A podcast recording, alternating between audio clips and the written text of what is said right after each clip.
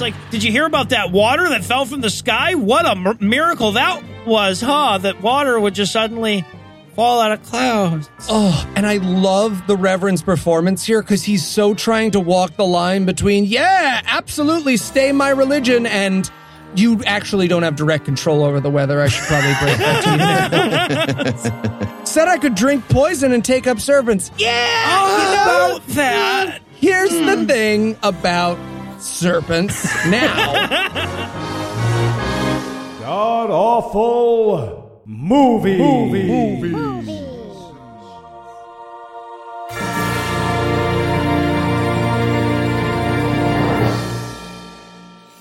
Welcome back to the Gamcast, where each week we sample another selection from Christian cinema because that's how this sentence starts. I'm your host, Noah Lugeons, and sitting 700 miles to my immediate left is my good friend Heath Enwright. Heath, welcome back.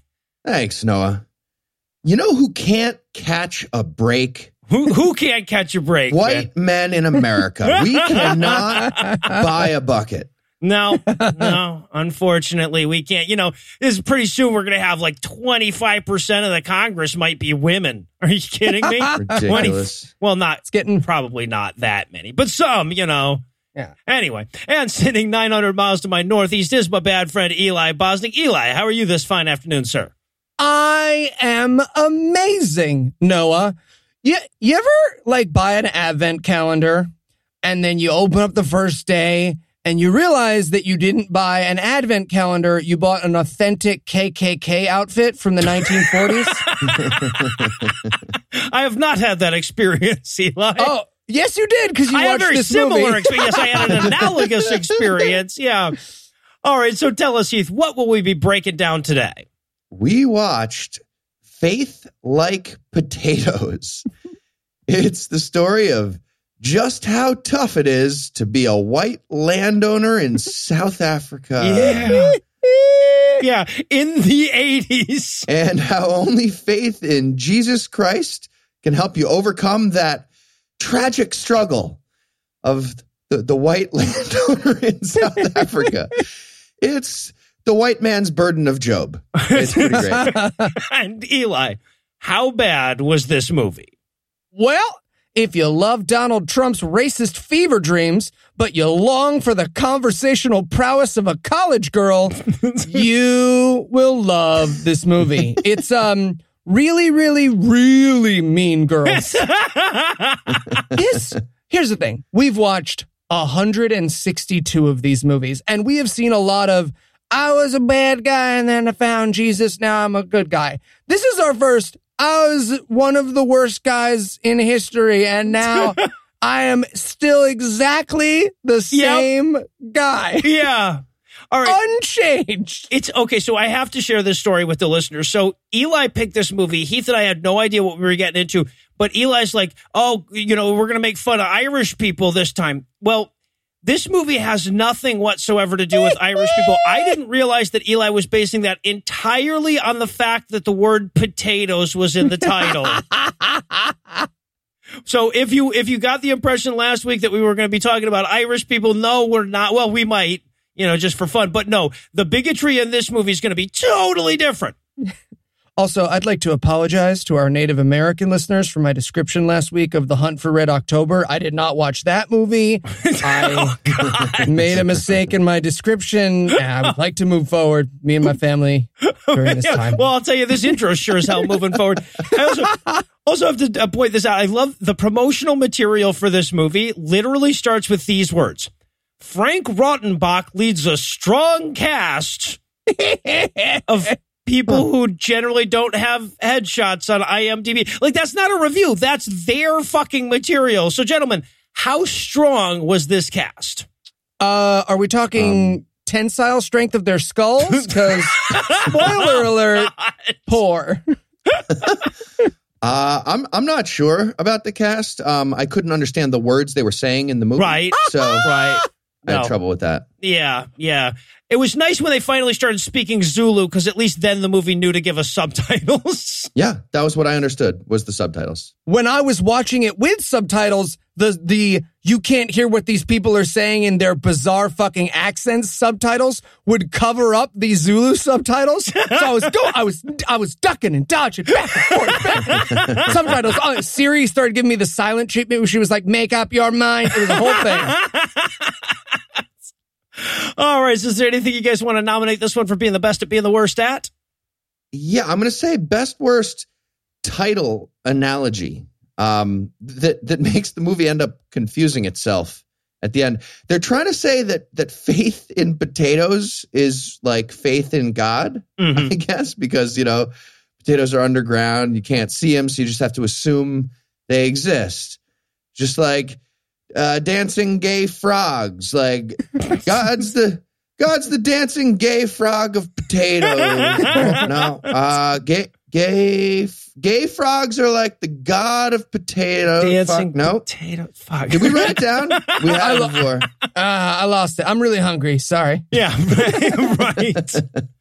I was going to go with best worst possible thing to focus in on in a film about South Africa in the 80s. right? This movie it, it it takes place during apartheid.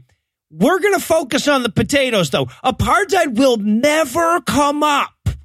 if it comes up, it is a pro apartheid movie, Yeah. right? It's like, great, now they're getting all not uppity because they can't get up yet. what is it when no, you're down? no uppity here. Uh, uppity. Yeah, when you're starting to get up. I Is see. I guess that's still uppity. Niggardly? No, that means nothing like that. Uh, okay, I, I I know this is a big claim. I'm going to go with best worst Christian transformation. Again, we have seen a lot of Christian transformations, but this is the only one where the guy goes from essentially slave owning apartheid farm owner to slave owning apartheid farm owner who wants to rent a stadium so he can tell his story.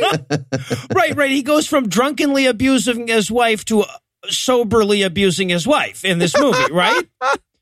All right. Well, this week is to racism as last week was to misogyny. So we're going to get a bunch of impotent size out of the way in advance. And when we come back, we'll dive into all the revisionist history that is faith like potatoes. It's The drunk abuser's better because they miss. They, they don't. you want? Pass out quicker. Heath knows. You're welcome. Heath's an abuser. We are making fun of Don't- Irish people. Oh man, not again. Hey, Eli, what you doing there? Oh, hey Heath.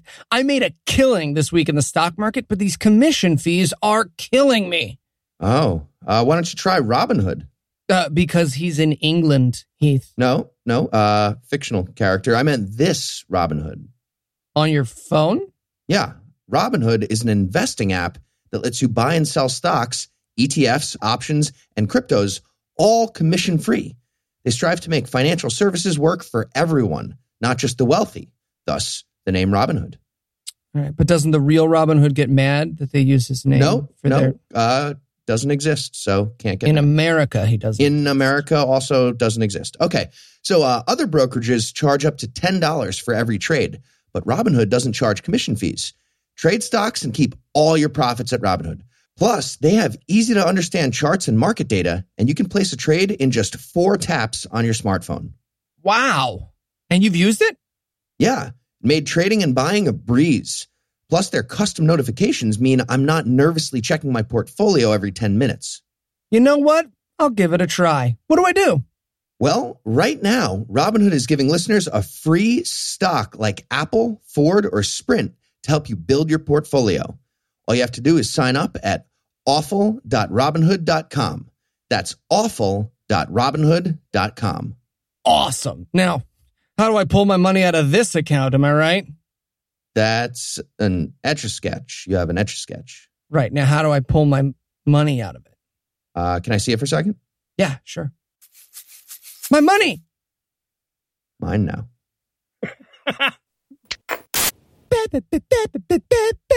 Fact. The viral film Loose Change debunked on YouTube and started a generation of 9 11 truthers. Fact. Nobody on this podcast knows where Andy Wilson was on 9 11. Fact. We don't have the rights to that song, so Eli should probably stop singing it. Fact.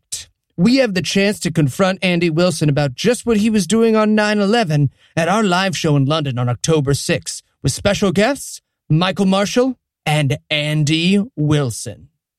Fact.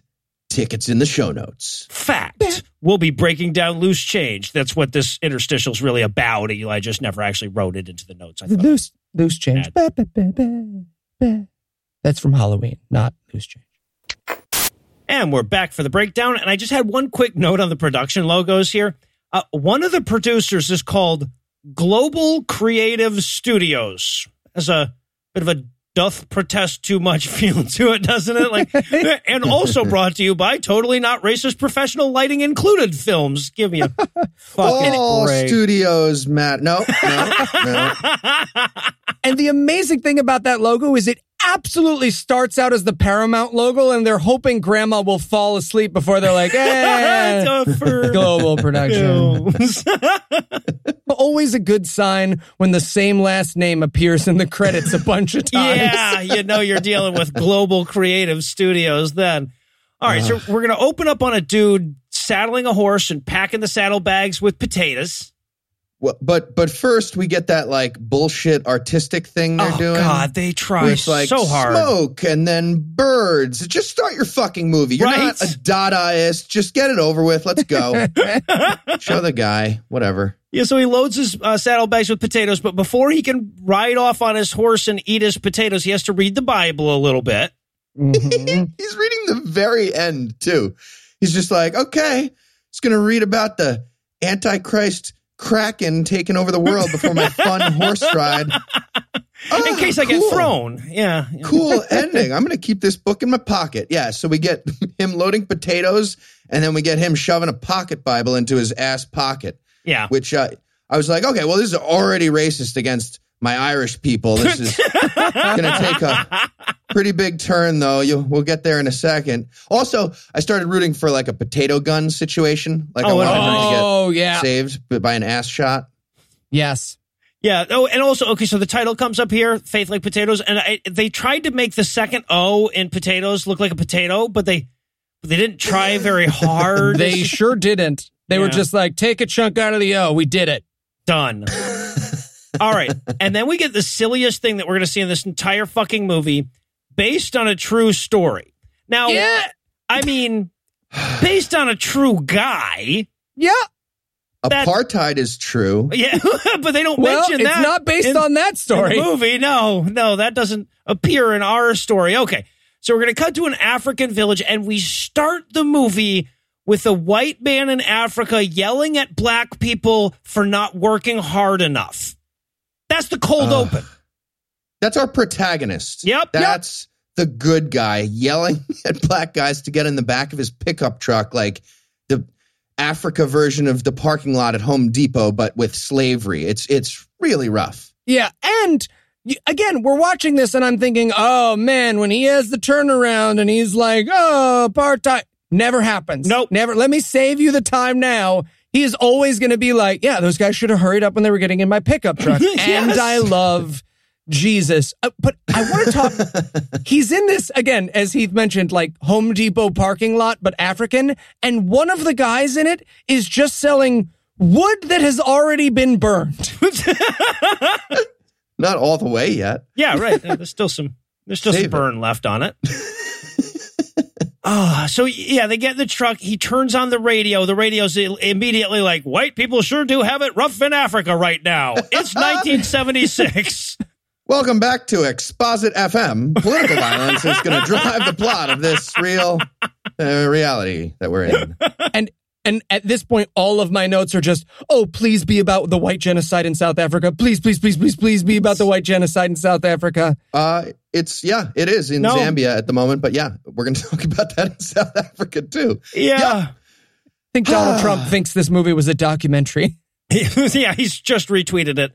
Can Um, we uh can we talk about the main character's uh face for a second? Just real quick. I don't know that I could see it behind the douche beard, but yes, by all means. He's got a he lost a neck beard bet 100% at some point along I the way. I expected the neckbeard to have its own little spot in the credits, right?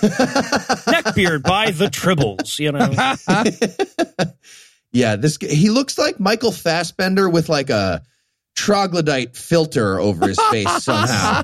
like Fassbender's face got like, you know, slightly randomized on Photoshop, like all the pieces, like Mr. Potato Head actually. Oh, that makes fun little pun with the title. Didn't realize that. Yeah. But it, you know, like like it's still him, but like the eyes touching an ear and there's like a tooth on the nose and like it's close. All right, so we get to his farm and he learns here that his cow is going to die of tongue hanging out disease.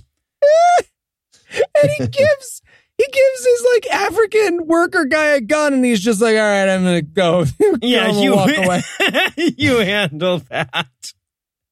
Um, and also, okay, so they open up on this, and again, like I, wasn't expecting this. I thought we were going to make fun of Irish people. That's what Eli told me. So, like right away, he goes to his wife and he's like, you know, I can't believe the black people here think they should get the land.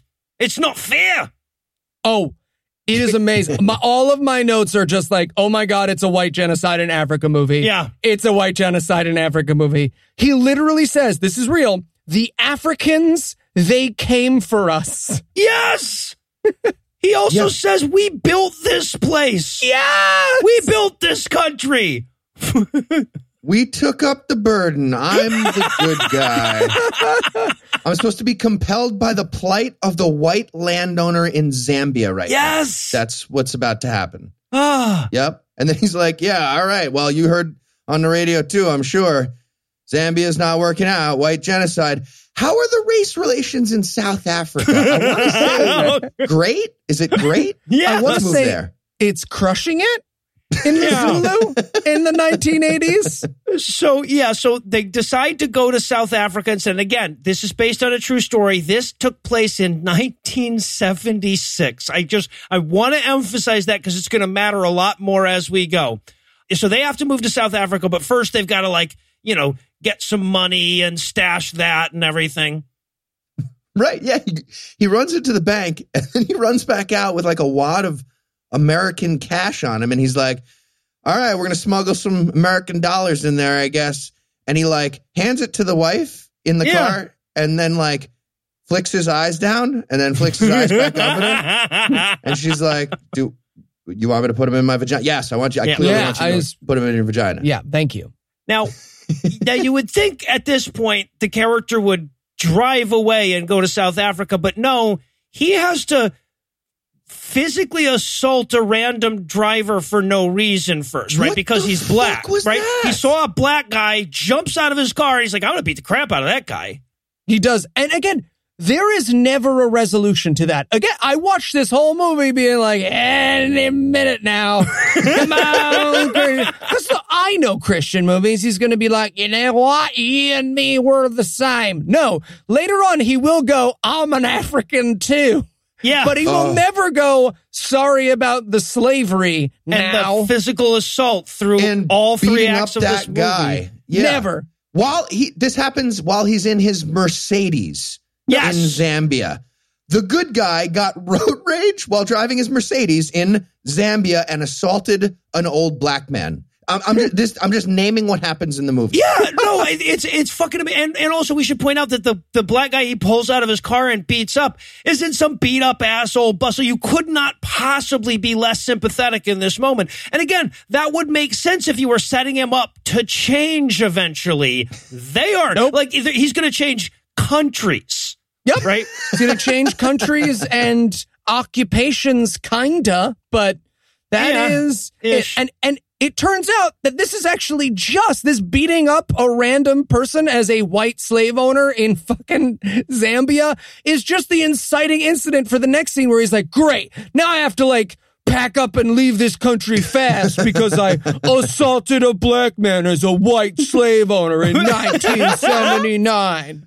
Like his white nationalism meter was like all big, like in Grand Theft Auto on the top of the screen. Oh, he's got five dead black guys. Oh, up, down, Uh, up, down, no. left, We're right. gonna What is it? send Helicopters? nah, they don't own anything. And- No, we're, we're good. And then his wa he's like, "Well, we got to go quick." And the wife goes, "Well, at least we've got our children. I mean, could be worse. We could be Mexican immigrants to the U.S. in the Exactly. 2010s. It's that's all. Anyway, all right. So now we cut to six months later, and he just got him a shitty farm in South Africa because apparently it took him six months to drive from Zambia to South Africa. He's he's uh, he's got the Moses GPS thing going, Oh, so there's a I see, lot of yes. lot of swerving. Uh, and he shows up with no plan. And the wife is like, understandably pissed. He's like, here we are, gonna grow some fucking beans and stuff. I don't know. and she's like, what about water? Way too slow. Way Yes. too slow. Needed you to have a you know, point at wa- at like a river right away, and you have nothing. Uh, I also, in case you were worried that the racism was going to take a break, the mom immediately turns to the kids and, le- and is like, "We're like gypsies now," and I guarantee you, the first go in the script was the N word. Guarantee you. Oh, 100%. By the way, this is uh, KwaZulu Natal in South Africa. Yeah. This is the, the shitty reservation the Zulu people got from the apartheid government. And our white protagonist is just going to steal some of that land. He's going to squat. Yes. Yes. So, and he's also going to have his nine and a half children live in this little tiny half room trailer, which, you know, hence the gypsy thing. Then he turns to the wife and he's like, What should we call our new home? And she's like, Shalom. He's like, I'm sorry, did you say shithole? No, shalom. It's the it's the only Jew word I know. So it's, um, that's what we're Messiah. Messiah. No, this is one of two. Yeah. All right. So now we cut to him screaming at another black person as though he believes that person is inferior to him. never changes this uh and and again this whole scene is just so we can see him scream at someone he thinks is inferior and then mumble racist shit to himself Yeah. Yeah. No, the wife even goes, Was that necessary? He was trying to help you. And the guy, the protagonist, A- Angus is the character's name, says, and I quote, I didn't like the look of him. Followed by trailing off, the Zulus are. Y- yes. Yeah, Jesus. So, but he's going to do it all himself, damn it. And then we cut to uh, some Zulu guys, and they're, I want to say stick fighting, but the goal clearly isn't to hit the other guy, right? They're not, ain't, they're, Oh, I don't, this is something in Africa through a white guy who has never cared about his black neighbors, just being like, I think they like to f- stick dance. I feel like they stick danced once. I don't, I don't know. Yeah, they're LARPing. They're, they might as well make a lightsaber noise while they do it. Yeah. So they've noticed that they have a new white guy squatting, um, and they're like, hey, maybe we could go work for him voluntarily. Us. right. But that sentence Noah just said in Zulu took about 10 minutes to say. yeah. So I'm pretty sure that these Zulu guys that they hired to be extras just they said some fucked up stuff about the camera crew, the white camera guys, and they're like, no, it's just it was the one sentence, it was the line that you told us to no, say. I'm sorry, I swear, I swear. And I- there do we- any of you speak Zulu? Uh, no. Yeah, don't worry about it. It's, Yeah. it's- All right, that's the line. Hold on, I'm not done with the sentence yet. One more thing. Dave, will you get in frame? I just want to. I have a just for a quick thing. so like Michael Fassbender with a troglodyte filter. Wait, what? What? What? So, You So- know the word troglodyte? yeah. Meanwhile, we cut back to Angus. He is screaming at a stump. He will spend an awful lot of time in this movie angry at this stump. Yeah, I got to admit, I was not prepared for the antagonist of a movie that takes place in apartheid Africa to be uh, a stump. A stump. Roots. Now, I, I want to point out because, like, I, I'm guessing I'm the only one. I, well, I don't know. Maybe he. Did you ever remove a stump as a kid? Did you ever have to do that? Oh, many times. Okay, so you know that him with with that tiny ass little hand axe, he might as well have a herring. He might as well be sawing at it with a herring, right? It would take four hundred fucking years to take a stump out with that tiny ass little hand axe. I Anyway. resent the implication that I have never removed a stump. Have you ever Okay, removed a you've fucking absolutely stump, never Eli? removed a stump. no, I have never. All right then. Moving on. Yeah. No, he might as well be toothbrushing the stump. like, In fact, Sanding it down. a bunch of my now deleted notes about this are you got to split the stump from the center. He's got to go from the top. I've seen people chop wood. Get a wedge. I mean, honestly, he should leave the stump and use as his splitting surface, but whatever. Oh, yeah, right. Why the fuck is he trying? It doesn't. That stump isn't like in the middle of his field anyway. All right. So that night, the wife is trying to cheer him up on the radio. We're hearing about how bad the white people have it in South Africa in the 80s or late 70s. And again, what was this guy's plan? This would be like if instead of moving into a new house, I just packed up all my belongings and moved them to a piece of land in Jersey and was like, we'll figure it out. We'll wattle and daub this shit. Don't worry, Anna. Jesus. And, and he's going like, yeah, maybe we should move somewhere else. And the wife's like, no, there's nowhere in Africa that's safe from black people.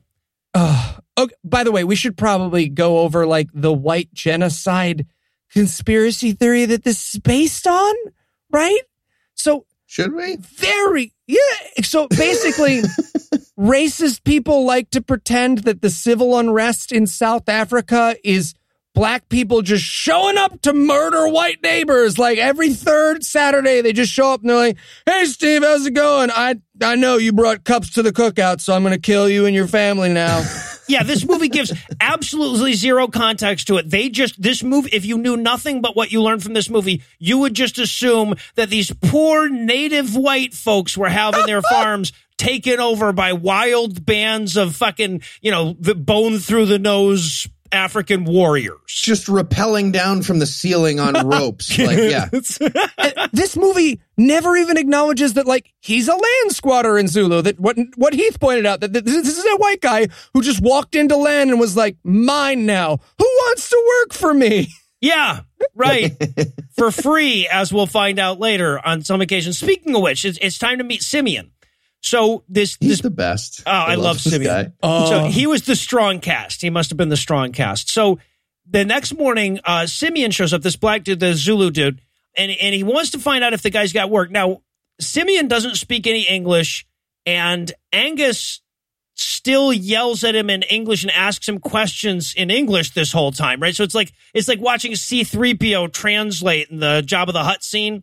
Yeah, it's like watching me talk to a French waiter. It is not great. It's just like more bread. more of this. right, but so but eventually he's like he's like saying to Simeon, "Hey, can you drive a tractor? Can you do anything useful?" And then Simeon just points to his muscle as though to say, "I'll knock you the fuck out." No, I can't drive a tractor, but can I interest you in two tickets to the gun show?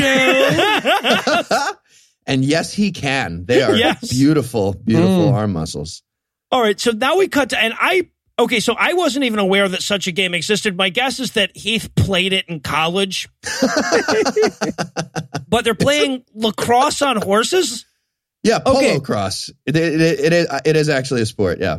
I just thought this was what polo is, and I was like, I know nothing about sport. I'm just like, well, I didn't. I knew there were horses, but why are there the? They got the lacrosse things. Yeah, Man, this is what happens when you let white people figure out sports. They all they get weird. And by the way, I like I know nothing at all about this sport, so I have to just assume they suck at it because this is a Christian movie. Oh, yeah. I mean, again, I don't know much about this sport either. I just know it's called polo cross. And yeah, it's polo, but like with lacrosse sticks and la- lacrosse style thing on horses. But they are not good at it. But somebody was quite certain that they were very, very good at it. So Yeah. they do this long scene where they're like, oh, no, I'm pretty amazing at polo cross. Catch me doing. Did you see me when I did the turn just now? And they're like, no. No. Well, I hurt myself in the. I poked myself in the eye, but right before that, did you, we can keep that part, right? He was No. describing me in Zulu, and it took him like 25 minutes to say awesome. Kept, kept making really, really long word for awesome. yeah, he kept doing compound this. word. He has to do a hand gesture like a pregnant woman shitting herself too. but apparently that means like really awesome. So yeah. So, all right. So now it's it's after the game. They're drinking beer at this all white club in South Africa, and they're gonna sit around and be racist together for a while. Or Uh. maybe because I hadn't turned on the subtitles yet. So all of my notes are this movie brought to you by the back of the mouth.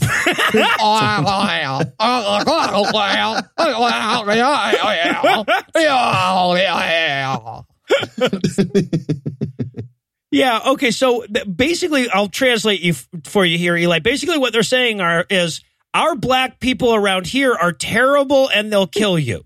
yeah. The only line I caught was our Zulus are a treacherous bunch. Yep. Yeah. The, the guy is telling him to carry a gun in case he has to shoot the black people that work for him. Good guy. Good continual good guy. Yes. Yeah. Right. Right. The the the the good friend of his character. I'm pretty sure this is a cop too. This Yes, is a police yes, officer. yes. Being like, yeah, so you're a civilian, but you're also going to need a gun on your hip at all times to kill black people. Yep. Like the treacherous ones, especially the Zulus. I carry one like this. It like Call of Duty Black Ops. Am I right? Like, you got to do it. And, the dude, by the way, the the main character Angus is like, no, no, I'm from Zambia. I've been shooting black people since I was a kid. I like this is not new to me. Anyway, Yeah. okay, and he's he's like incredulous. He's like, yeah, it's actually that's that's crazy. It's it's actually the same deal in Zambia right now. There's a lot of black people there too. It's like it's almost like they're racist towards white people. It's ridiculous. I I'm glad you said. it. I am. I'm glad you said it because I, you know, I don't like to throw those accusations around. But No, you are correct. crazy. I'm living in Zambia, land that I got somehow, and then these black people are there was just no people on it when my dad showed up. Okay, so sometime later, he's still fucking with that stump, and Simeon shows up and he's like, "Hey, man, you know you." Got your kids live in a sardine can here. I, I'm gonna build you a house. And he's like, "No, don't build me a fucking house, you stupid and Z word." It it is amazing to watch this guy be like, "Ah, you just want me to have a house for free." And then a, a truckload of uh, people show up from the, the next farm over. Apparently, he's not the only white guy squatting in Zulu lands here. right. Uh, so this is where we meet his neighbor. Yeah, his neighbor Steak. He's, he shows up. and Yes. He's like, I, "I'm Steak. You must be Angus." Like, really? Steak and Angus? Seriously? I don't think that's the name, but that's certainly what I heard. I think it was like Stank or Stang or something like that. But it's I certainly heard I'm Steak. You must be Angus. They call everyone Boot at some point in this movie, so Steak, Boot, Angus. Yeah, so the guy, so he uh, he he says, hey, he says to his neighbor, he's like, hey, do you speak Zulu? And he's like, yeah. He's like, can you tell this black guy to stop building this fucking house? I'll, I'll get white people to do it when I have more money. Yep. But then they, they, they eventually he reluctantly agrees to let this man and his village build them a house. Yeah, fine. Build me a house. Gaw. Bunch of assholes. I'm gonna keep trying to knock this stump down with my bare hand. Karate. Ow. And then we cut to Simeon and one of his Zulu buddies, like building him a fucking house just to be really fucking nice. Mhm. But he's he's explaining how insane this guy Angus is to his buddy. Oh, and yeah. He's like, he's like, yeah, dude, like it's good that we got a little bit of work here, but this dude is crazy. He's crazy like those Italians who work on power lines. What? That's his exact his exact phrase. That is my new absolute all-time favorite stereotype.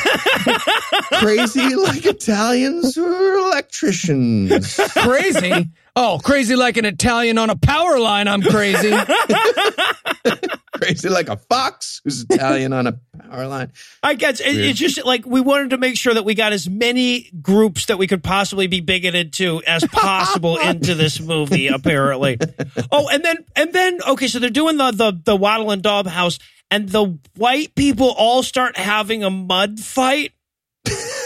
I mean, I know they're not going for blackface, but they land on blackface, right? They should at least be aware of that. so many takes where someone turned to Simeon and was like, ah? Ah? ah, now I work for you. I'm just kidding. I'm just kidding. You still work. This isn't technically black. We're allowed to have a mud fight. This is not technically blackface. You have to let us do this. so, The rules. So hooray! They finish the house and they get to live in mud, literally. Yeah. All right. So sometime later, Angus's brother and his family come to visit. I guess right.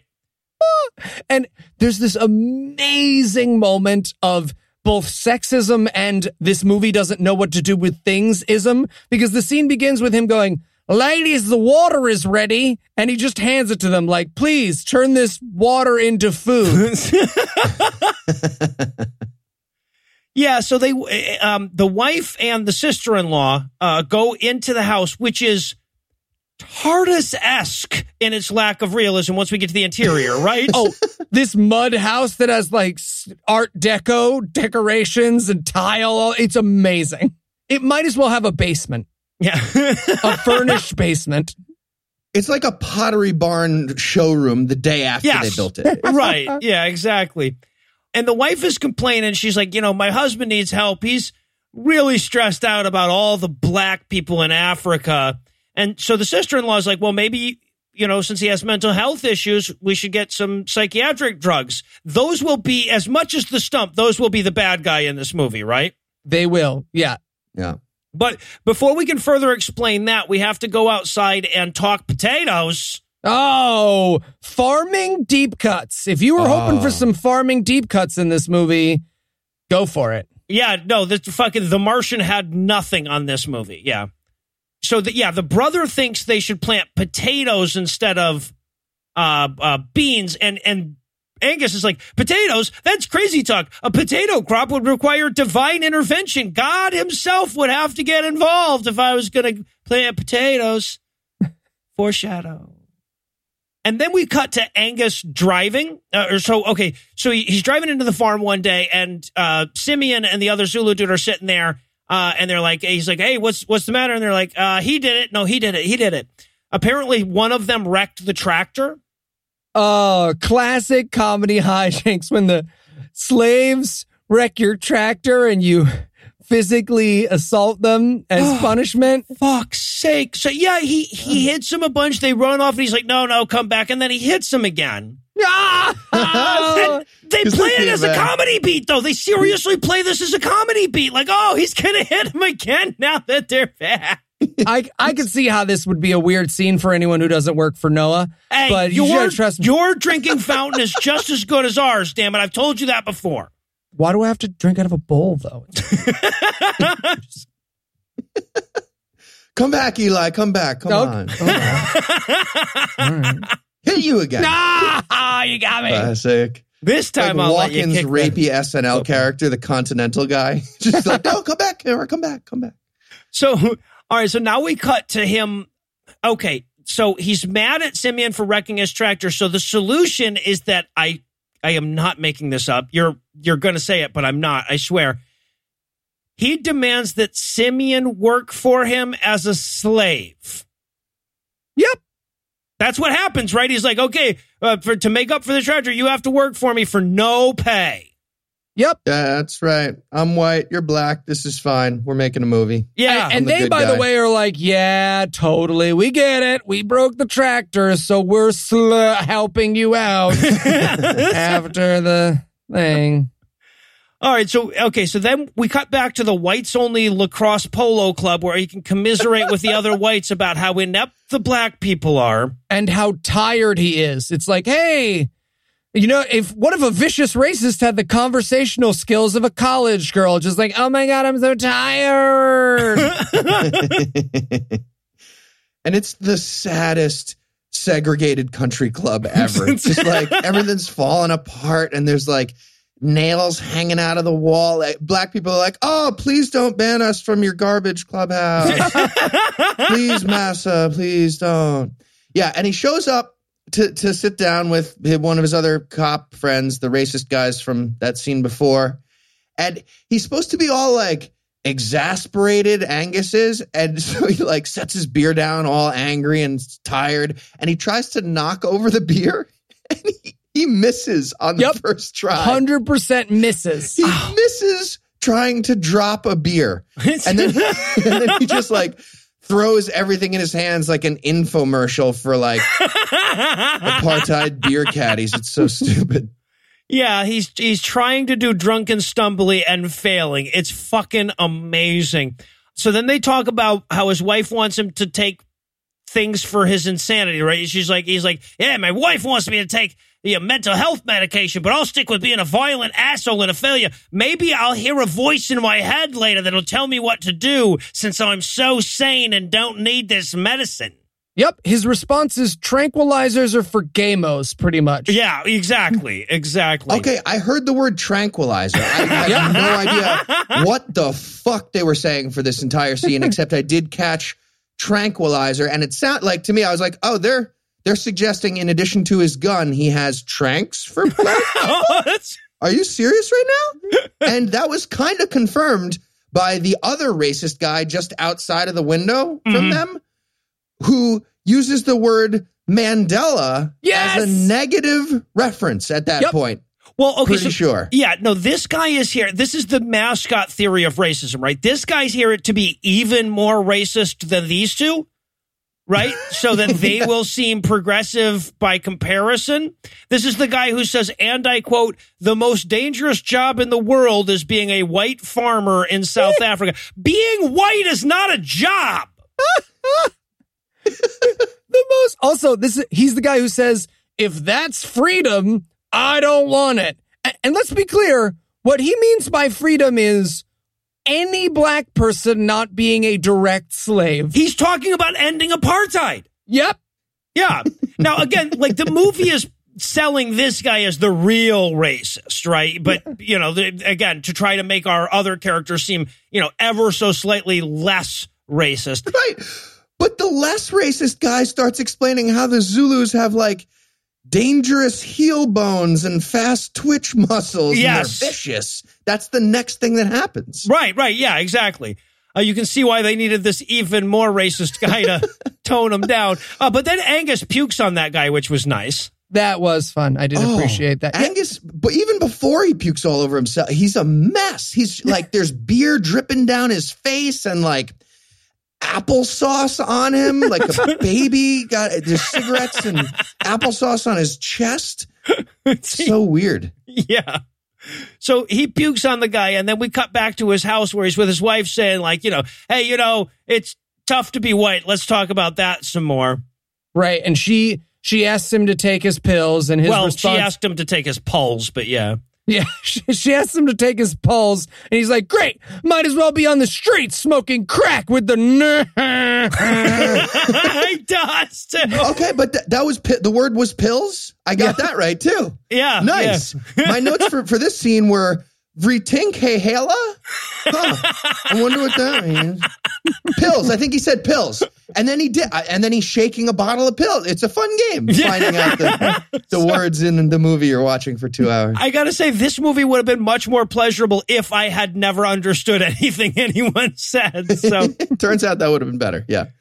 all right. So then we get mom dropping the kids. Well, he he has to yell and scream and wake up the baby, right? Yeah, and and his wife is like, "Great, you woke the baby with your racist drug mythos." Yeah. it's like, well, you know, we live in mud. All the noises would do that. Okay. So th- then we cut to mom taking her kids to the all white school the next day. Yeah. I thought South Africa had lots of black people too. It's weird that the schools are. Right? It's It interesting. must be the school district, you know, one of those weird. Yeah. yeah. It's the area. Uh, my, my school was entirely white too. the in- the in neighbor lady is like, "Hey, how's it going?" And she's like, "Awesome, actually, great." Super duper great. Your husband is an abusive racist. What?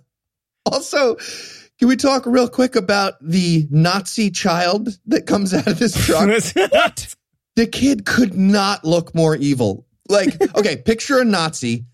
Now picture that same Nazi in second grade. That's the fucking kid. that fat little second grade Nazi. So good. Did you guys picture me in second grade? Yeah, I did. I did. I did, That's, that's what I was. I was thinking. of. nice chubby cheeks. Um. So You like can't get your armpit to fit around your man boobs. Like so, you're just holding it on there. I usually would hold my arms up so my boobs would kind of flatten out. yeah. It's the key. All right. So this random lady that she's talking to at school, they go to lunch together.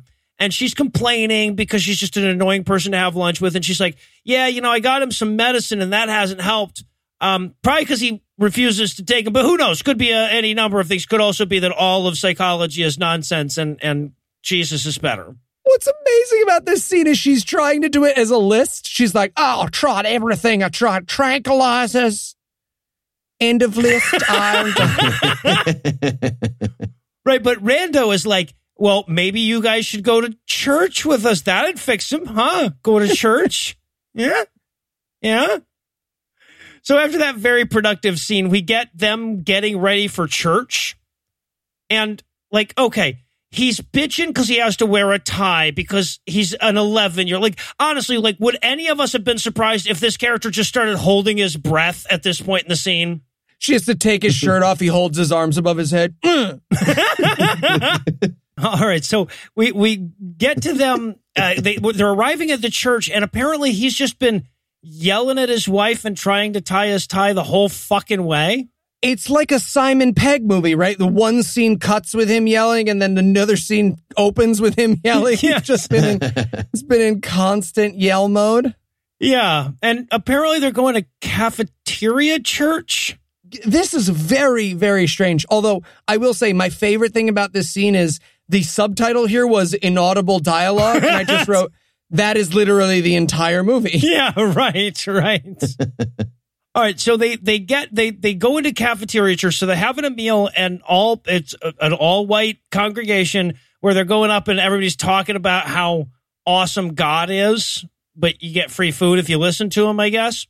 yeah and he is watching the clock he is there five seconds and we see like the clock in slow motion ticking by and i get it i mean Yeah. he has so much shouting and grunting to do yeah, he's watching that clock like I was watching the remaining time left in this film. And okay, so but the guy behind him, he leans forward and he's like, "Hey, you guys should come to church with us." I'm like, "You're in church right fucking now. Leave him alone." I literally wrote in my notes, "Hey, I know you're in church right now, but do you want to come to church tomorrow too?" And he does, apparently. They go to church again the next day. This movie is so fucking stupid that it had to have a scene of him going to church so that he could be invited to church so you'd understand when he went to church in the next scene. right? so they show up at church, and luckily, the everyone's already there, but they've left the front row free for him and his family.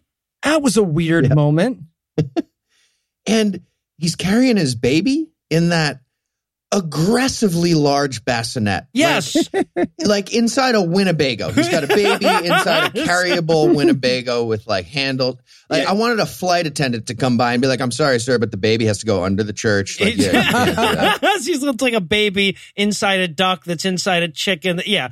So uh, then the preacher starts giving his "I used to be an alcoholic, but anyway, how about Jesus?" speech. It's so good. He's like, "My name's Pastor Dave, and I'm an alcoholic." What? Sorry, habit, habit. My name is Pastor Dave, and I want to talk about the blick. Sorry, no. Also, habit. Talk about Jesus Christ, our Lord and Savior. Third time, nailed it. Nailed it. And uh, and then he starts having a flashback, right? Like the the the story that the pastor's telling is connecting with Angus's soul, and he has this like make Rhodesia great again flashback. Yes. Okay. he has a flashback to the time when he was a kid and watched a Christian movie because this Christian movie wants you to know how important Christian movies are. yes, right. we matter. The scene. By the way, the, the cover for this, in case you're wondering why this random flashback happens, it's because the guy that this movie is based on was Christian as a child as well. So they threw this in there just in case any atheist podcasters ever watched this and had to point out the fact that this guy was always a Christian and then just got super into Jesus when he moved to a new country so that they could be like, no, we showed the scene where he It- yeah. watched a Christian movie. You did. Well, You. but okay, so they were aware of us then, but they weren't aware of us with the pastor's next line, which is nobody can deny the power of Jesus in men's lives. There are no podcasters. Heath and Eli are figments of my imagination, and I'm a brain in a jar. Nobody at all. And then we get the altar call. And I wrote in my notes, will Angus go up to, yep, never mind. The dramatic tension was so short lived, I couldn't finish typing that sentence. Yep. He he gives his life to Jesus, but he also drags the kids with him. And I loved how bored the kids are. They're just like, yeah, sure, whatever, dad. Life to Jesus Christ. You got it. And it occurs to me that we've gotten this far in without talking about the physical appearance of the pastor. Oh, Reverend Don Rickles? I I expected at any moment for him to explain how this guy's Mr. Pink and this guy's Mr. Red or something. Yeah. It's so it's it's the second grade Nazi, but with Benjamin Button. Like that's that's who we're looking at now. His face looks like it's like a giant balloon that's gonna float away from his body. Just what? Any second.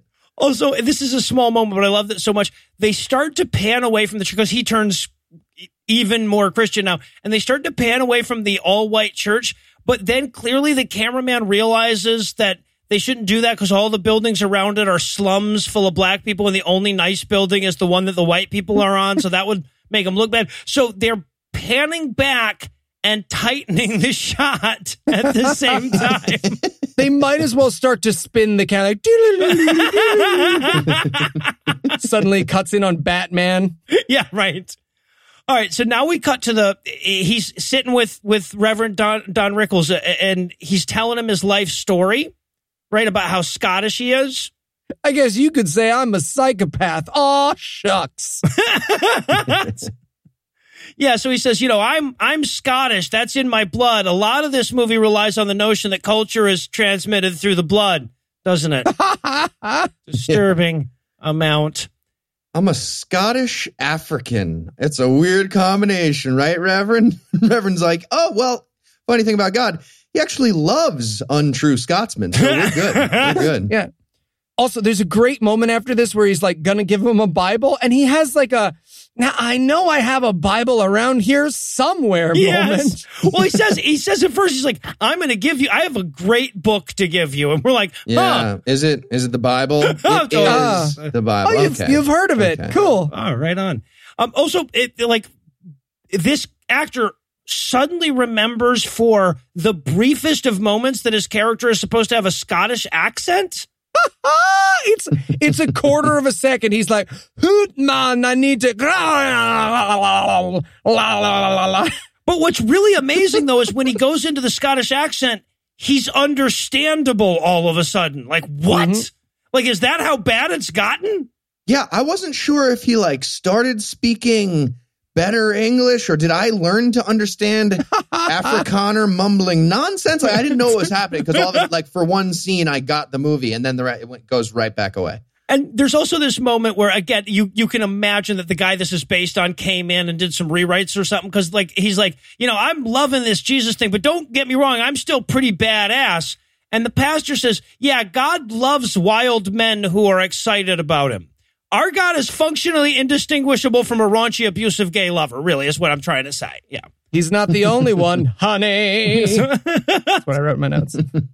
So the pastor gives him a Bible and he's like, hey, how can I be annoying and Christian? And he's like, it comes naturally. Tell three people, or you'll have bad luck for a year. yes. Yeah, he says the next three friends that you see today, tell them that you're Christian now, and then go find all new friends. so, okay. Sometime later, he's in the truck with Simeon and he's learning to speak Zulu, right? And this is amazing because this is supposed to be him good and he's this is where i realized oh this movie's turnaround is not going to be he doesn't have slaves anymore it's just like he's going to be a little nicer to his slave Yeah, no, that's pretty much the whole nine. So, and, and what's really amazing? Okay, so this scene, they're burning off a bunch of brush, and the fire gets away from them. But they open it with him and Simeon talking about, "Boy, it sure is windy here." Rather than that being, "We shouldn't start a giant fire," then that's just what he's trying to learn to say in Zulu, right? That's their way of working in that it's windy. okay L- let me just say right now i know i haven't torn up any stumps is this a part of farming because here's what it looks like you set something on fire and then you hit it with a mop Okay, yeah, the mop thing, I don't, I like, this has got to be based on a real thing, but like, yeah, they're trying to control the flames by hitting them with flat plastic mops. Like, like they're trying to intimidate the fire. Heath, is this your dad ever do this to you as a prank? You ever get mocked? Any help? Yeah. And if you do it wrong, it's there's a lot of consequences. You but you learn. You learn to be a better large fire starter. Yeah, right. Right, yeah. So the fire gets away from he drives off to go get help like he knows a fucking water bender. He just pulls up and he tells his wife, Hey wife, I started a gigantic fire because I'm stupid. Make someone fix that. So she calls three other people to come with like a few more pitchforks and mops, and they're going to right, but no water. Yeah. So okay, yeah. And then a I think we all have this in our notes. Does a tree shoot him? Tree shoots it. He definitely gets shot by a fire. Yeah, I, I, I don't know. I guess it's like one of these trees that like the heat builds up in, in, in the gases inside it, and then the bark flies off. Really, I, I don't know. Something like that happens. But for all we can see is that there are snipers in the trees, apparently. Yeah. And then he's like, "Yeah, you know, this whacking at it with giant fans thing doesn't seem to be working. We're gonna need to pray for rain." Oh, and I just wrote my notes. I liked it better when he mumbled hate and racist stuff. I wanted somebody to be like, "Hey, cool. Can we just pray for the fire to just stop though instead?" Like, Yeah, so do we need of- a- feel like indirect? with the rain. Don't be a dick. Don't be a no, dick. We're doing let's the go rain. around. Let's go around. you know, Yeah. so Got a But, trick the- but God. then the fire spreads all the way to a, a large grove of gasoline trees. Well- so now they had like it's, it's serious now. But eventually, God sends the rain, and they even make they make a big deal about this. It's like, oh, God sent rain, even though it's not the rainy season. But in the next scene, they tell us the date. Right? It's November seventeenth. November is the start of the rainy season in South Africa. So, as stupid a thing to lie about as this is, they're lying about this. yep. Anyway, Although I really wanted to be at the rap meeting after that fire. right? Okay, everybody. Good work today. Um, couple of notes. First of all, want to apologize for lighting a fire when I didn't want more fire. I was under the impression that fire was a lot more contained, you know? So that's uh my bad. Yeah, Oh, it was definitely your fault. Item two, uh, when I was praying for rain today, was really on my own there and could have used some help. So, uh, gonna need more help next time. Uh, excuse me, boss. Do you care what God we pray to? That, yes, uh, I'd like that to be my God, if it's all the same. Oh, okay. Sorry. No, no, no bad questions. Uh, yeah, question, another one. Uh, can your God stop the fire next time? In, instead of the rain, just stop the fire. I will have a word. Also, reminder everyone here is basically a slave, but I am the good guy in the movie. We're all clear on that. Oh, Well, if don't- you say don't- so, totally clear. You- so. no, Yeah. Uh, great. I am the good guy. Blah. All right, so we all right now we we rejoin him. He's laying in his cornfield reading the Bible. Ugh, I wanted him to turn over and like Edward and Bella are there. Oh, are you guys using this field? I was doing a the Bible thing. Are you guys doing a forever thing? Because I I called dibs on this field. yeah, It's no, my, this is my, field. speaking to God field, and he, he is. He's speaking to God. He's like, "Hey, God, how do I best annoy people into being Christian?" Right? Kevin Costner walks up. Dude, you can't put your baseball field here. Get out of here. Doing Dumber than planting Go with the vampire uh, lady and man. Go. Come on. they, they're good at baseball. Figure it out. So okay, and then uh, the pastor shows up. Right? Yep. Yeah. And he just starts yelling into the giant acres of corn for Angus. That's his plan to find him. He's just like, walks up the road. He's like, Angus. And it works right. He's right there Yep. immediately. He's like, oh, cool. Yeah. No, I was right next to that. I wanted when he came out for him to be like, "How long have you been doing that?" Oh, six days. Six days. Yeah, and he's like, uh, Angus is like, well, Reverend, welcome to my church. It's, it's just corn. It's It's corn. it's corn, but it's any anyway. He's like, did you hear about that water that fell from the sky? What a mir- miracle that was, huh? That water would just suddenly fall out of clouds. Oh, and I love the Reverend's performance here because he's so trying to walk the line between, yeah, absolutely, stay my religion, and you actually don't have direct control over the weather. I should probably break that to you. but erring on the side of the former, though. Said I could drink poison and take up servants. Yeah. Oh, about that. Here's the thing about serpents now, as opposed to then. They've gotten more poison. You know, weed's gotten stronger. It's like that.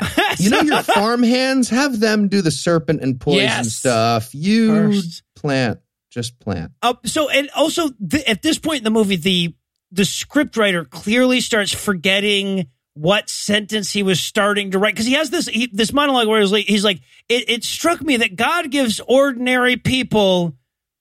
All right, that's the end of that sentence. Let's move on to a new one. yeah, I feel like he was starting to. He's, he's like, you know what I noticed? God didn't use highly educated people or people with video cameras. Wait, I don't mean this.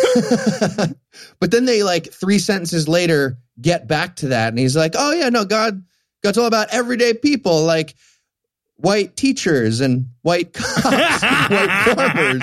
Yeah, But then the pastor decided that this is a very important moment in his life. So he's got to like mark the date, which he does by pulling out an ear of corn and scribbling it on the dirt path next to him. It's November 17th, the day that God called him. so stupid.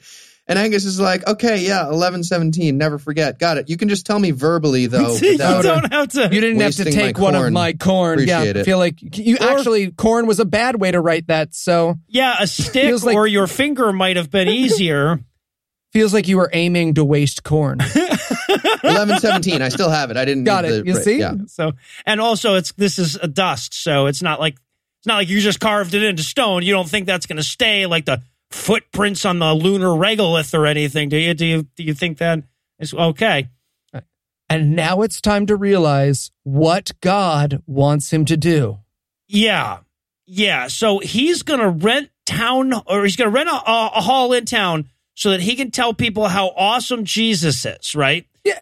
And his wife has a moment of clarity, right? She's like, Really? Do you maybe want to do something else with your time here in Africa? Did God tell you to do anything else here in Africa? And Yeah. He's like, Nope. Nope. Spend a week talking about Jesus. That's- Rent a town hall. Yeah, that's the most important thing I could do with both my time and my money in South Africa in the 80s. Yeah. All right. So, but he, but he wants to tell everybody that amazing story about it raining once. So we get this like montage of other pastors saying, no, you'll never be able to convince anyone in this 80% Christian country to come to church. That's silly. You're not Jesus-y enough for that. Well, one guy's even like, dude, they're all Christians. Like, you're going to either be preaching to the converted. And he was like, oh, oh, that one. I Yeah. want to do that. yes. but I'd like to rent a building for a week to do it. Can I do that? Yeah, so a bunch of pastors turned him down. So we cut back to him at home that night, bitching about how nobody thinks he can Jesus good enough. And then a bunch of black people show up because one of them was struck by lightning and they need the help of the white man, right? Yeah. They need his much stronger God to assist them. He knows Jesus, so maybe he can get Jesus to take back his lightning. I don't know. And to have Jesus talk to Zeus, he's white too, right? You guys have a whole connection. so yes now if you think that eli was just exaggerating about where this movie was going no he shows up at the little village where all his, his workers live there's a dead girl on the bed who just got struck by lightning but he yells jesus words at her and she comes back to life Well, does she come back all the way back to life? or or does she wake up but only halfway? Yeah. And when she comes back to life, he's like, God healed you. Lift up your hands. And she's like, It's a lightning storm. Not probably great idea. That was Uh-uh. Also, we're in a building that just got hit by lightning, if you remember. So yes. Then all the rest of the Zulus just like run outside with metal poles. They're like, "Do us next, do us next." so yes. Like Yeah. seriously, there's a line. just a tiny note here. So the movie that this guy is based on th- th- this guy has claimed that he's done this multiple times Mhm. and he had to walk it back when he went to other countries because they were like, oh, hey man, here in fucking Switzerland where you're visiting, you said you could raise the dead, right? And he's like, ah, have you seen my movie? it's only black people with lightning on November 17th. So it's a weird, it's like I have a very limited ability. James Randi walks in. All right, turn turn one page in this book. See what you can do with that before we get to resurrecting people. Yeah, I, I, I, I love. I wanted the Zulus to say to him, "No, no, no. She was taking a nap. The lightning lady is over over here. You just Ooh. yell. Oh, okay. I thought you guys were barbecuing. Oh, Damn. Ugh. All right. no, I Well- am not. yeah. Well, and then Simeon comes up at that point and he's like, "Oh, she's back to life. I didn't have sex with her corpse. I didn't. She tells you that it's total. It's a lie." Already sold her kids. Awkward. Yo. Oh wait, no, no, we're good. I sold them to you. You're the one who Oh. fixed the other kids. You guys have a thing. That's your wife. I sold it to your wife. It's fine. It's fine. I kept the receipt. I love how he's like, "Hey, I have some follow up questions about you bringing someone back from the dead," and he's like, "Nope, gotta gotta go." Bye, Yeah, bye." right. Speaking of having to go, at this point in this boring ass plotless movie, I could have used some divine resuscitation of my own. So we're going to pause for a quick break here. But first, let me give Act Three the hard sell. Will an incident in sight? Will the action rise? Did Freytag have some kind of parking lot that I'm not aware of? Find out the answers to these questions and more when we return for the tuberous conclusion of Faith Like Potatoes. Hi, I'm Eli Bosnick, and this week we're pleased to announce a brand new sponsor, Green Chef. What's Green Chef? Green Chef is a USDA certified organic company that includes everything you need to easily cook delicious meals that you can feel good about. And the thing we love about Green Chef is it's easy to maintain a specialty diet and enjoy exciting new options every week. Meal plans include paleo, Eh. vegetarian, Mhm. keto, gluten free, Yeah. omnivore, Right. carnivore, and of course, the one Eli is excited about vegan. That's right, Heath. And you know, usually when we promote a sponsor like Green Chef, we do a wacky sketch where Heath goes into a restaurant and can't get food.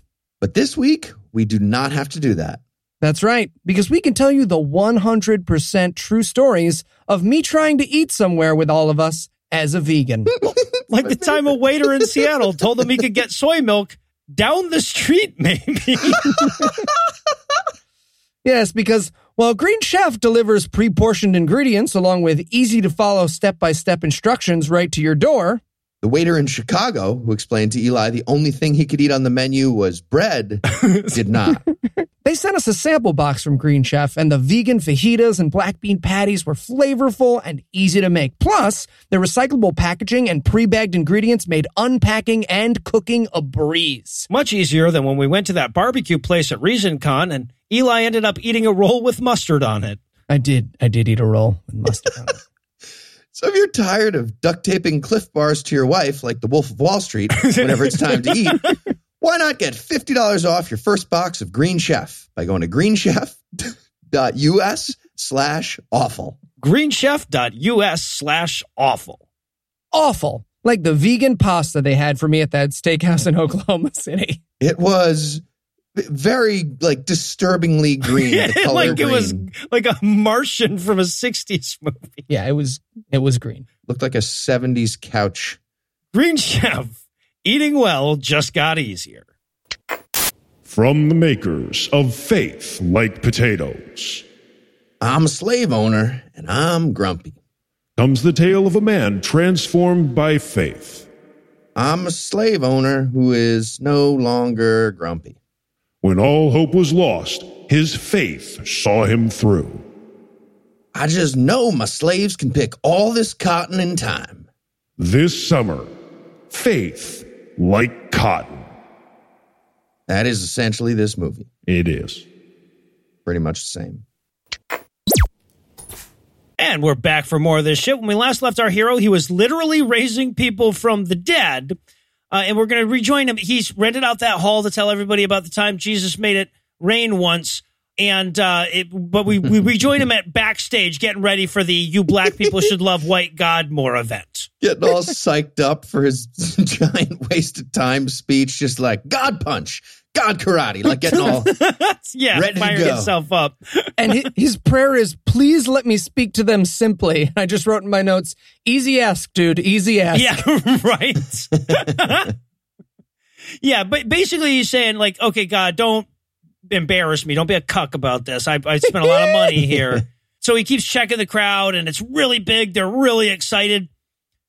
So he goes out to give his speech, which is impossibly random and boring and convoluted. He's like, Uh, this is what I wrote down as I was writing it. My friend had marital and financial problems, but I told him to love God. And guess what happened? No, seriously, guess, because I'm done with that story now. Now let me tell you about God burning down all my corn one time. Ugh. I wanted I wanted to get yelled at like a like a one hit wonder, just like Yeah. speech is boring, boo, resurrect another dead person. and he's like, no, no, I'm doing my new album. Stop. This is my solo track. Nobody cares. Play breakfast at Tiffany's. Come on, I always- every time, No, every I'm- time. I'm raising corn now. Doing Yeah, deep blue something the eponymous. Duh. so yeah, so he tells the story about three days after his corn was destroyed. It stopped being destroyed because Jesus.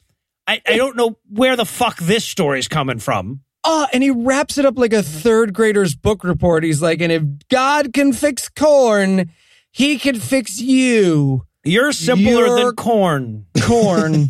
Stupid. Right, but but apparently the speech was supposed to be profound because the guy who was like working the the camera, filming his his speech here, uh, decides to love Jesus afterwards. Right? Yes. Also, did he say this sentence? We had a bumper crop of semen.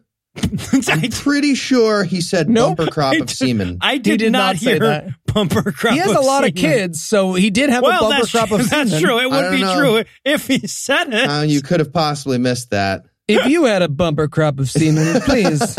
Yeah, the Tweeted only it at the only way I can think of me missing that Heath is him not having said it. So it's it's one of the or the other of those things. I'm going I'm on your side. If you Or- own Bumper Crop of Semen, Ben Carson's biopic pornographic movie, please send it to me. All right, so now we cut to 18 months later because sure, why the hell not? And the radio is like, it's the worst drought ever in the history of ever. If only we as a country love Jesus more. Also, white farmers still have it pretty rough. I'm the radio. Oh, and this is where he he's about to leave and he gives the pep talk to Simeon. Yeah, Right. to all of uh, well, to all of his workers. Yeah, Yeah. uh-huh. He's like, okay, guys, I'm leaving. Do not eat my kids. Okay? Seriously, look at me. I'm Ubuntu, looking at I'm you, looking at you. Simeon. I'm looking, looking at right you. at, don't let the other you people kill my wife and kids. Yeah. And the best thing happens, Simeon gives him a big like nod and a thumbs up, and everyone else is totally silent. They are absolutely, they do not agree to protect his yeah, family. right, right. They're all suspiciously quiet. Like, what did you? What? Okay, I can't. Still mm. can't hear you. Bye. Yeah, sure. Um, we'll see how things go. yeah, right, right. It's like making brunch plans with them. All right, so I'll see you guys. Yeah, absolutely. Do you have Twitter? Wait, follow me, and then I'll. The, yeah, And then we get this completely useless scene of his wife is painting at night and Simeon is patrolling the moats. it's it's like a weird pseudo pop scare. It's like I think they stole one scene from The Conjuring. It's his black guy. Ah, that's the thing. That's the pop scare, right? Black character that we know. But it was also pretty funny. Just the like, he shows up and he's like, um, I'm going to be your security guard with my comically oversized honey stick. I actually, I actually laughed out loud. Like it was just so silly. The the object he's holding, it's a honey stick, right? Well, Yeah. Well, the part that cracked me up is where the wife there, there's a bird caw in the background. And the wife goes, "Was that a bird?" I want to be like, no, it's a lion. Yeah, it's a fucking bird. But instead, it gets even dumber. He tells him all about the stupid bird that you can't eat, or you'll turn stupid. Yeah, the person who wrote this movie ate it, so it's a cautionary tale. it's using that as an excuse, I guess. I just wrote, "Boy, is this scene necessary." Oh well, then then he shows he doesn't just have the the the honey stick, right? He's he's brought more larping weapons. He's got a large butter knife taped to a yardstick too. Yes. So so you're safe. Which she responds to, but you are a card with your spear and your honey stick. I'm going to get back to my painting, which is now revealed to be an old black man. yeah, because she's not racist at all. She was just scared of a black man that she's known for years for you know reasons. All right, so then I guess Angus is back from Scotland because they couldn't afford to do any filming in Scotland. Um, so we get him putting on his kilt, right? Yep. And he's like, the tie. I think the tie's a little too much. I don't I don't want to look stupid when I wear a kilt and talk about how my invisible friend got my corn up.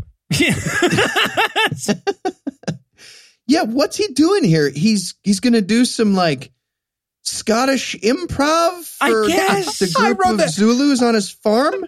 I wrote he's working on his tight 15. Apparently, yeah. He's like, gonna do my dance quintet, you know, my cycle, bagpipes. What? Yeah.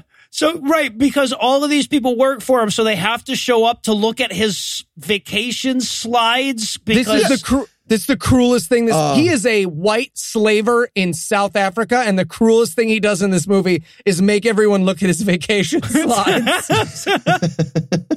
well, and the the message that he's sending is Scotland is so much better than your country. That this one it sucks compared to Scotland. He's telling people in Zulu that Scotland is the most beautiful place he's ever seen, and the people are the nicest. I, I wrote my notes, okay, that is the craziest thing he said, and he raised a dead person. yeah. Show us another slide of the color gray. I will have 100 more slides of the color gray.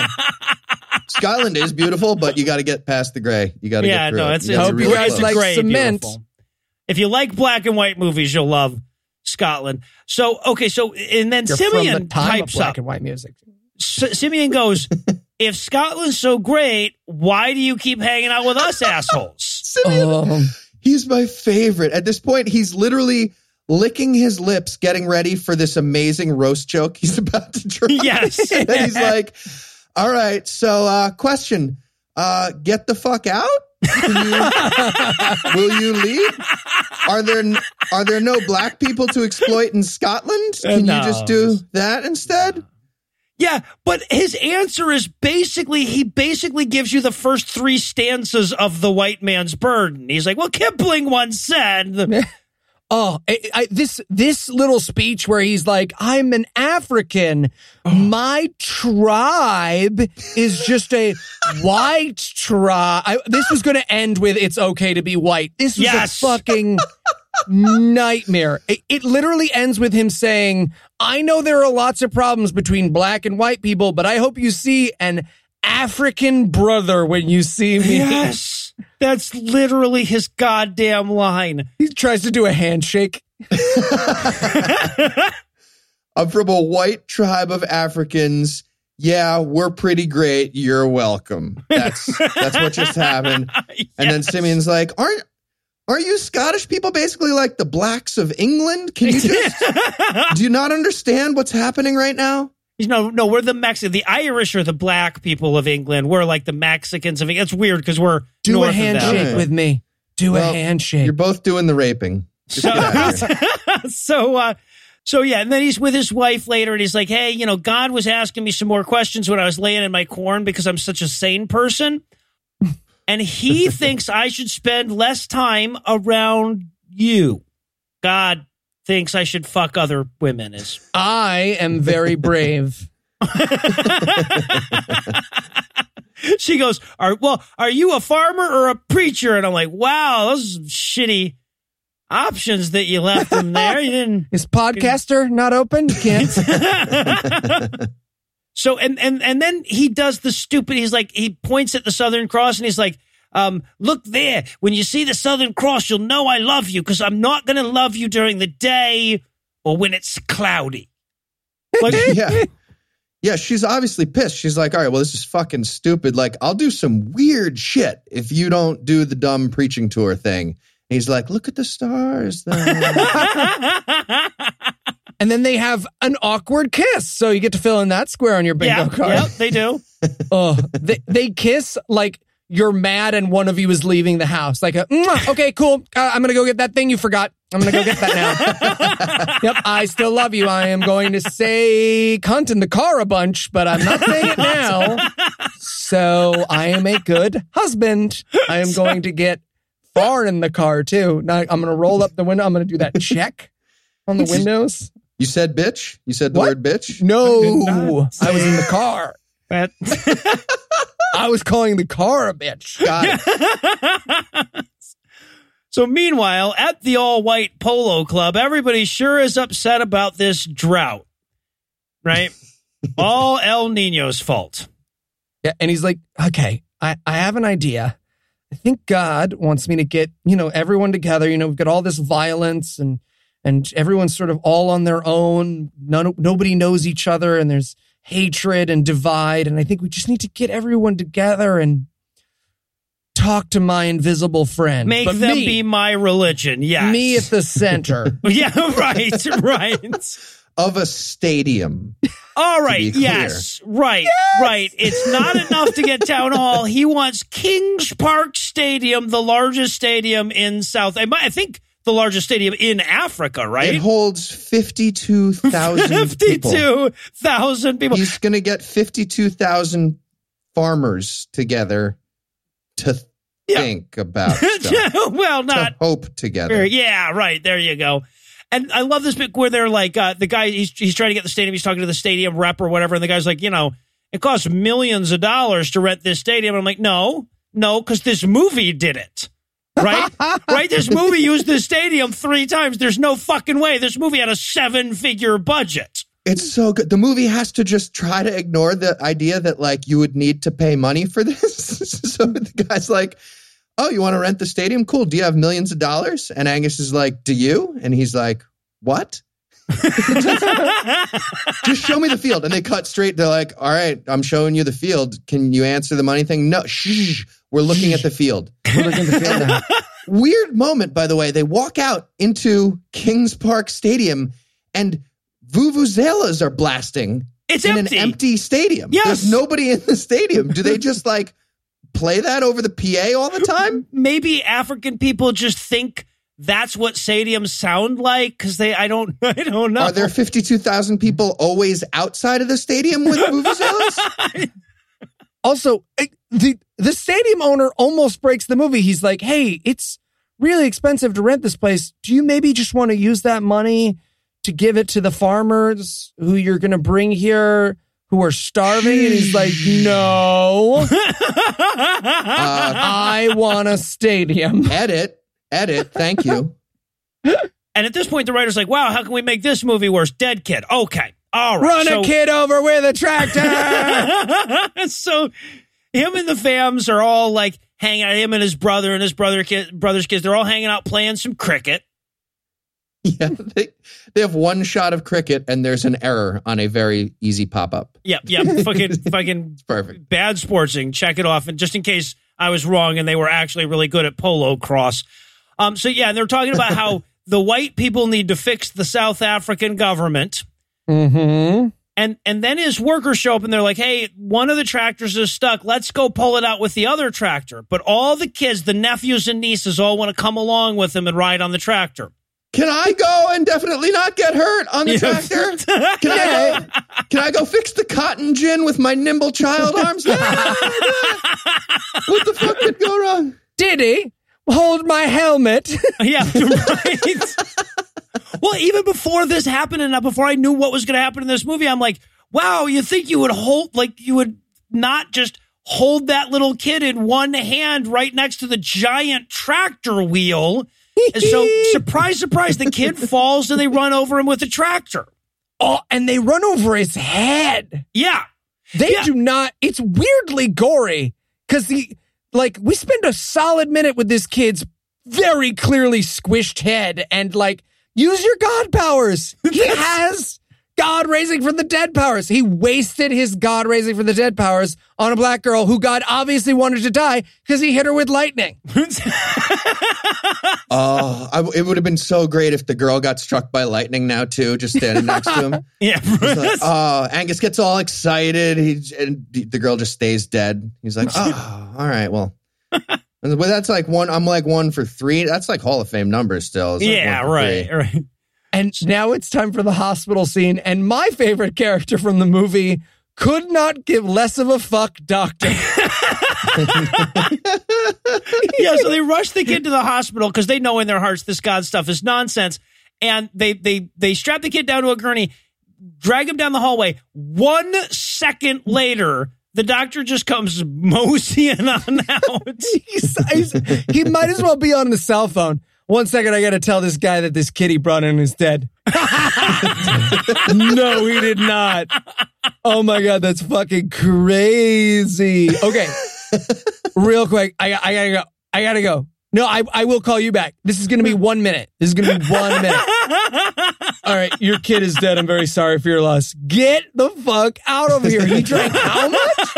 this character, honestly, this this movie is not worth watching. It's free. You can find it on YouTube, but it is worth it for how casually this doctor one strolls over when they first bring the kid in, and two is just like, "Yep, kid's dead. Mm, lunch, Uh, yeah, Yeah. everybody, lunch. I'm gonna get to taco." All right, so yeah, so we see everybody being sad, and then we cut to the next day. Right, but by showing us a, a sunset, like we're aware that time is happening in the movie without sunsets between every scene. They keep doing that. over and over. It's like they, they were like, we, we didn't bring buy that damn solar filter for nothing, motherfuckers. We're gonna use it. so we cut to mom's burning the the dead kid's clothes. I have no idea why she would do that, but she does. And then you, you, you have a house full of orphans. Maybe keep the clothes. I don't know. I yeah, right. You could probably wash out the blood. But then his daughter comes in and she's like, Dad, it wasn't your fault. And we're like, No, no, no. We saw the scene. You weren't there, but it is 100% his fault. hundred percent your fault. Yeah, I mean, look, you loved your nephew, not not enough to hold on to him tight, but you know, so, right. Yeah. And by the way, watching this actor try to cry was at least as hard as watching the kid with his head squished by the tractor, right? That Oh. wasn't just me. and then someone managed to work an atheist into this movie because Oh. the wife is walking down the street and a woman stops her and she's like, "Hey, your husband is can raise people from the dead. Why didn't he raise your nephew from the dead?" And I wanted the wife to just be like, "Fuck, magic healing powers. I totally forgot he had those." oh, I feel like an idiot. I could have had a V8 and my husband could have raised the kid. Oh, ah. Well, and they and they play that like what a bitch that lady was, right? And, but the lady's not like the the woman does not even in the movie go like, oh, I thought he was a magic healer. I can't handle the kid. But she's like, I, I I could have sworn he said he could bring people back from the dead. Why didn't he do that? And the movie treats her like she's being a total bitch about it, right? yes. So so the wife runs away and then goes to this restaurant where she's meeting the mother of the kid who just died. Right? Yeah. And the mom, the, the actress who plays the mom makes a weird choice here. Her son just died tragically.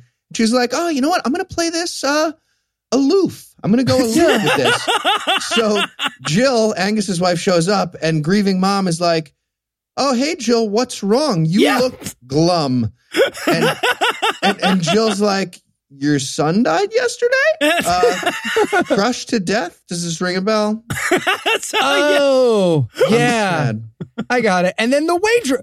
I love this waitress is the doctor's daughter in my head canon. She walks over. She's like, "Hey guys, you want to hear the specials? Uh, you're crying. Okay, so we have the tilapia. It's pretty good. I had it for lunch. Uh, we also got a, a steak tartare. We do that weekly.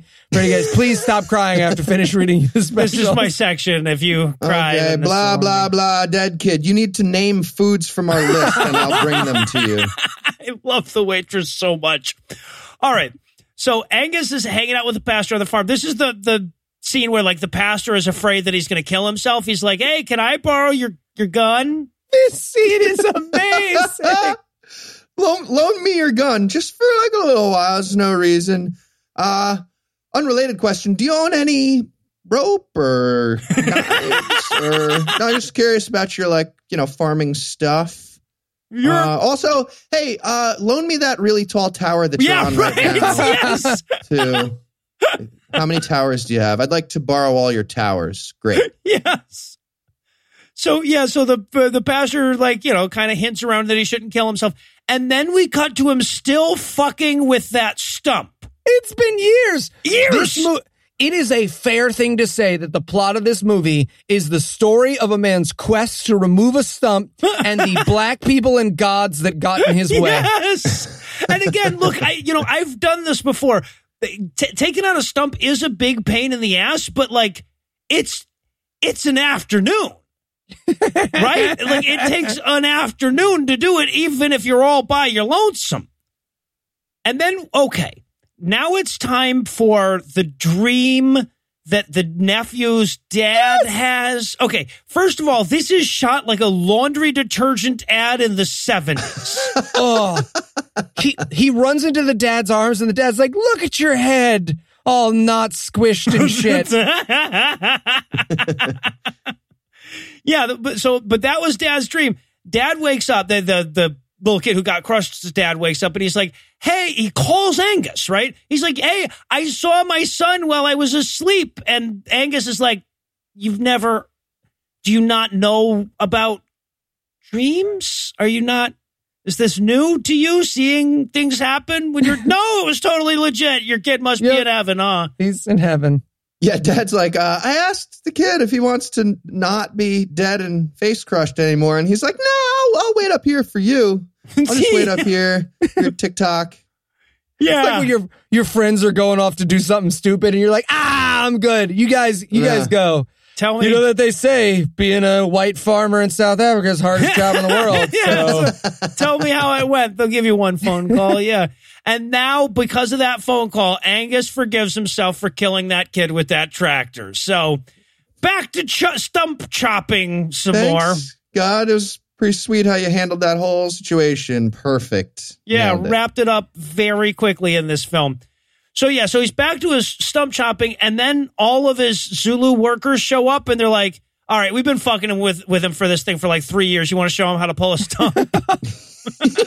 Yeah, they and they they say it like you know the Zulu guys have this ancient wisdom called "pull it out with a chain and a truck." right? That's how you do it. Yeah, exactly. Wait, did he think he was just going to whack it until it got afraid and squirted back into the ground like a fucking whack a mole?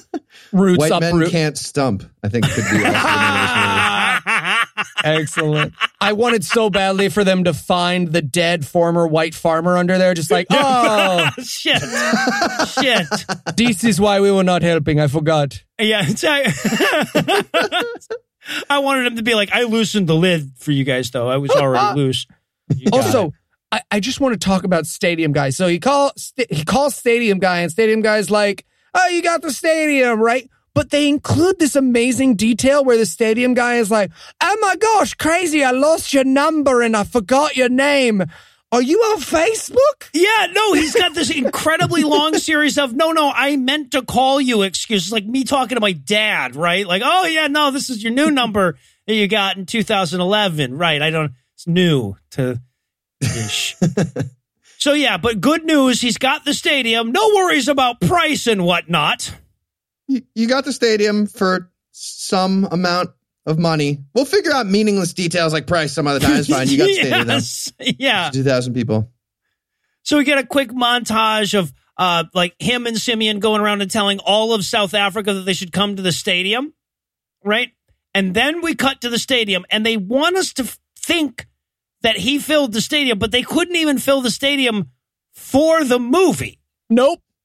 They've got like one section filled, and they keep like sh- they're showing us him so we can see behind them. We can see that almost all the seats are unavailable, and it's like, yeah, I could have done this in fucking town hall. Damn. Oh, it's like the sun visor in your car is down over the camera, so there's like a little yeah, right, the stadium. right. Uh, and I just even even with the one section, I was like, imagine what would have happened if they got all these people together and like, I don't know, Doug Wells or something. Yeah, Anything right. except watching him. I mean, imagine the ego to rent a stadium so that you could give a speech. that no one wants to come to. Yeah.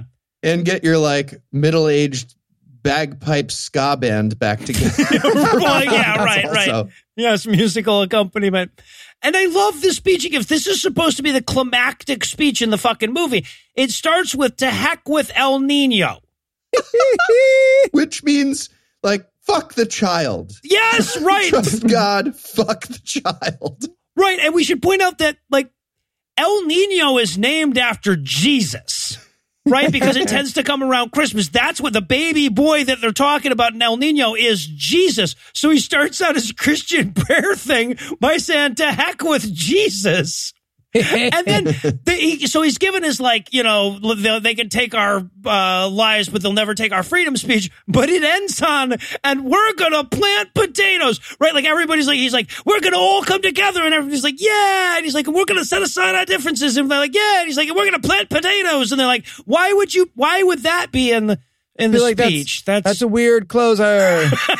also, I want to. He goes, "Deliver us from violence and murders," and then it literally cuts to the only black people in the audience. yeah He's like, "Huh?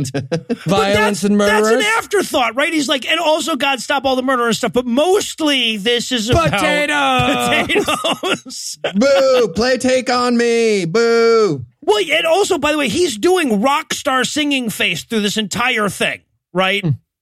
So sometime later, the pastor's trying to talk him down from this crazy potato idea. again, this pastor character's my favorite. He's like, again, it is literally my job to con people into believing in God. But you know, maybe you don't like roll a dice and say that God is going to give you boxcars. 'Cause Yeah. that is not. Wait, but How hold on, it hold on. Did God specifically speak to you about this idea of planting potatoes in dust that never works? And and I guess is like, well, God, God said I should trust Him. And everybody's like, well, that's that's pretty vague, man. We're doing potatoes in dust. Done. Yeah. well, also the pastor's line here, he goes, you know, there's a very fine line between faith and foolishness. Is is between the right word? I don't know. Between's the right word. Have you seen a Venn diagram? But here, that's the thing though. That's correct, right? Or like there's overlap, but I mean, that that doesn't happen with our stuff. There's not a fine line between reason and foolishness or science and foolishness, right? Like how does that not tell you you're doing the thing that's wrong? Yeah. And, and again, his response is look, the scientists are saying it won't rain, but uh, my buddy God is in on it. Uh, maybe you heard of him. Lives in New York. It's in New York. Well, it lives everywhere Stock Exchange. except New York. Yeah, yeah. But and and then Harry calls him. Uh, Harry's worried about his potatoes. Who's Harry? We've never met Harry in this movie.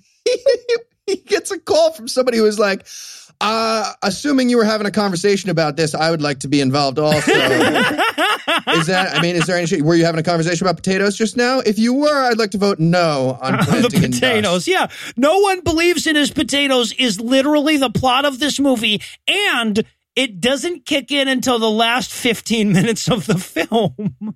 Also, like, I mean, we're praying for stuff. Maybe pray for like a down payment on the rain first. Yeah, Just like quick little shower proof of concept on the praying. And then do it. I don't know. Right. Yeah. No, but okay. So, the, and the guy says it would be impossible to grow potatoes. And he's like, well, uh, if it wasn't impossible, it wouldn't be a miracle. would it?" And I'm like, eh, potatoes growing is not a fucking miracle. Like, I've had potatoes before, they grow all the fucking time. Anyway, my, my notes here from here on were basically, man, I hope this movie has long credits. Um, Nope. no, no, it doesn't. No, it's almost all stupid fucking movie. So they plant the potatoes, and then we cut to four months later. We watch the potatoes grow. Yeah, But they were going to give us like 120 sunsets and then we can go. yeah, right, right. And this is where he's got to give the whole. Uh, he's talking to the to the pastor, and he's like, "Potatoes are like faith, Reverend. It's in the it's in the title. Like, you read the script that was on the front. So they're in the ground. Like nope. Yeah, so th- this is where we get that terrible analogy that that Heath was talking about, right? Like you have to have faith in potatoes because you can't see them growing until they're done. Except the difference is is that eventually you get to dig up the potatoes and find out if you were right. And sometimes you're wrong. Right. Or you can dig up just one potato. Yeah, And- right, right, exactly. We can just see what happened. We'll dig up this little part. Ah, no, no, that fucks up the finale. There's a big And the reveal. finale is potatoes, to be clear. This- yes, so this motion picture is banking on a big potato finale. so the next day, they gather together to harvest the potatoes. But will there be any potatoes? That's the dramatic tension. That's the closest this movie ever gets. Gee, are there potatoes under there? So him and Simeon pray for the potatoes. Ah, and I love this little heart to heart. He's like, hey, Simeon, I just want you to know I love you. Please do not rise up when my crops fail. Because that's actually the reason for a lot of farm attacks is white people come, use free labor, and then lie about how their crops go to their slaves. And, and part of the prayer was, thanks God for giving us this land. Uh, apartheid is tricky. Uh, and you could see in Simeon's eyes, just like, man, taking it away from the Zulus, taking it away. You Yeah. took it away. You land. Yeah, but then Simeon come Gidley digs up uh, a potato. There's a potato here. Everybody's happy. This is the actual dramatic finale of the film. He digs up a potato. and everyone from the movie shows up to see these potatoes. Yes! It's, it's, it's like the end of fucking Big Fish. It's just Right. like, ah, there's the one-eyed lady. And then, Super Giant. hot fire! Potatoes! Oh! Yes, the line, the actual line that the character says here is potatoes, big potatoes from God. You should have known your script was shit right then. Like, if you ever write those words, throw the thing away that you're working on. I almost had to throw away my computer when I wrote that in my notes. oh, Jesus, yes. But hundreds of people have come from all over the nation to see his goddamn potatoes. And then he has the, the he's talking to one of the farm hands and he's going, smell my potatoes. oh my God. He tosses the kid a potato. He goes, you feel this potato? And I just wanted him to be like, that's your pay for this year. Enjoy that. and he's trying to, he's like, your faith needs to be real. You need to be able to feel it and smell it. Wait, is that the end? Yeah, I yeah, right. have He's like, your faith should be pota- like potatoes, starchy. Sorry, that got away from me really, really quick. Jesus, this. You're being weird, honky. Gonna smell it? You want me to smell it? We're gonna murder you next week in a coup. It's fine. Yes. Enjoy the smell of those potatoes for a week. And then we see real video of this family in case we thought they were bullshitting about white people existing in South Africa. Okay, when they showed that shot of the kid who got run over by a tractor, you got to admit that kid had a squishable head. Yeah, right? right. No, the fucking movie is dedicated to little Timmy Speed Bump. And also, Ah, I feel like he should have been the fertilizer that fixed the potatoes. then, Oh, then God's plan. There's a whole Yeah. thing. Now No, you- yeah, like you're it. right, and it would tie it all together. Yeah, all right. So, so this is a weird question to have, uh, given uh, how moralistic this movie is. But I have no idea what the fucking moral was. Um, any any clues? Any thoughts? Uh, it's Hmm. not about how racist you start. It's about how Christian you end. Uh, okay, moral of the story. Uh, faith is like the potatoes grown by a, a white farmer who. Yep. takes land from Zulus in South Africa and exploits their workforce and also kills a child. with negligent homicide. this is our job. Moral of the All story. right.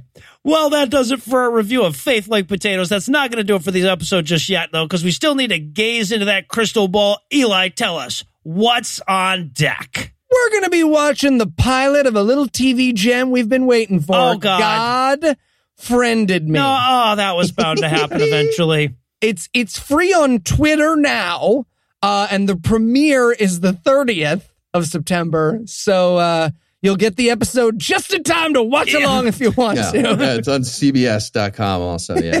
Okay. Yeah. Phenomenal. All right. So with that to look forward to, we're going to bring episode 162 to a merciful close. Once again, a huge thanks to all the Patreon donors that help make the show go. If you'd like to count yourself among their ranks, you can make a per episode donation at patreon.com slash godawful and thereby earn early access to an ad-free version of every episode. You can also help us done by leaving us a five-star review on iTunes and by sharing the show on all your various social media platforms. And if you enjoyed this show, be sure to check out our sibling shows, The Scathing Atheist, Citation Needed, and The Skeptocrat, available on iTunes, Stitcher, and wherever else podcasts live. If you have questions, comments, or cinematic suggestions, you can email godawfulmovies at gmail.com. Legal services for this podcast are provided by the law offices of P. Andrew Torres. Our theme song was written and performed by Ryan Slotnick of Evil Giraffes on Mars. All other music was written and performed by our audio engineer Morgan Clark and was used with permission. Thanks again for giving us a chunk of your life this week. For Heath Enwright and Eli Bosnick, I'm Noah Lugeons. Promise to work hard to earn another chunk next week. Until then, we'll leave you with the Breakfast Club close. Angus ran for president and made South Africa great again. South Africa lived happily ever after. The person this movie was based on was banned from Scotland for saying gay people were diseased and could be cured. yes, that's true. That's true. yep. It is Well, based not- on a true story.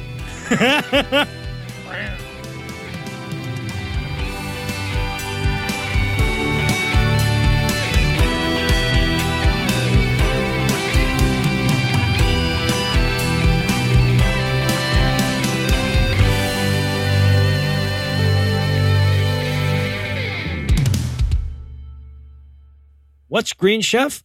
Green Chef is a unit. Get it out of the way early, man. You just thought about it. Just the thought you knew it was coming.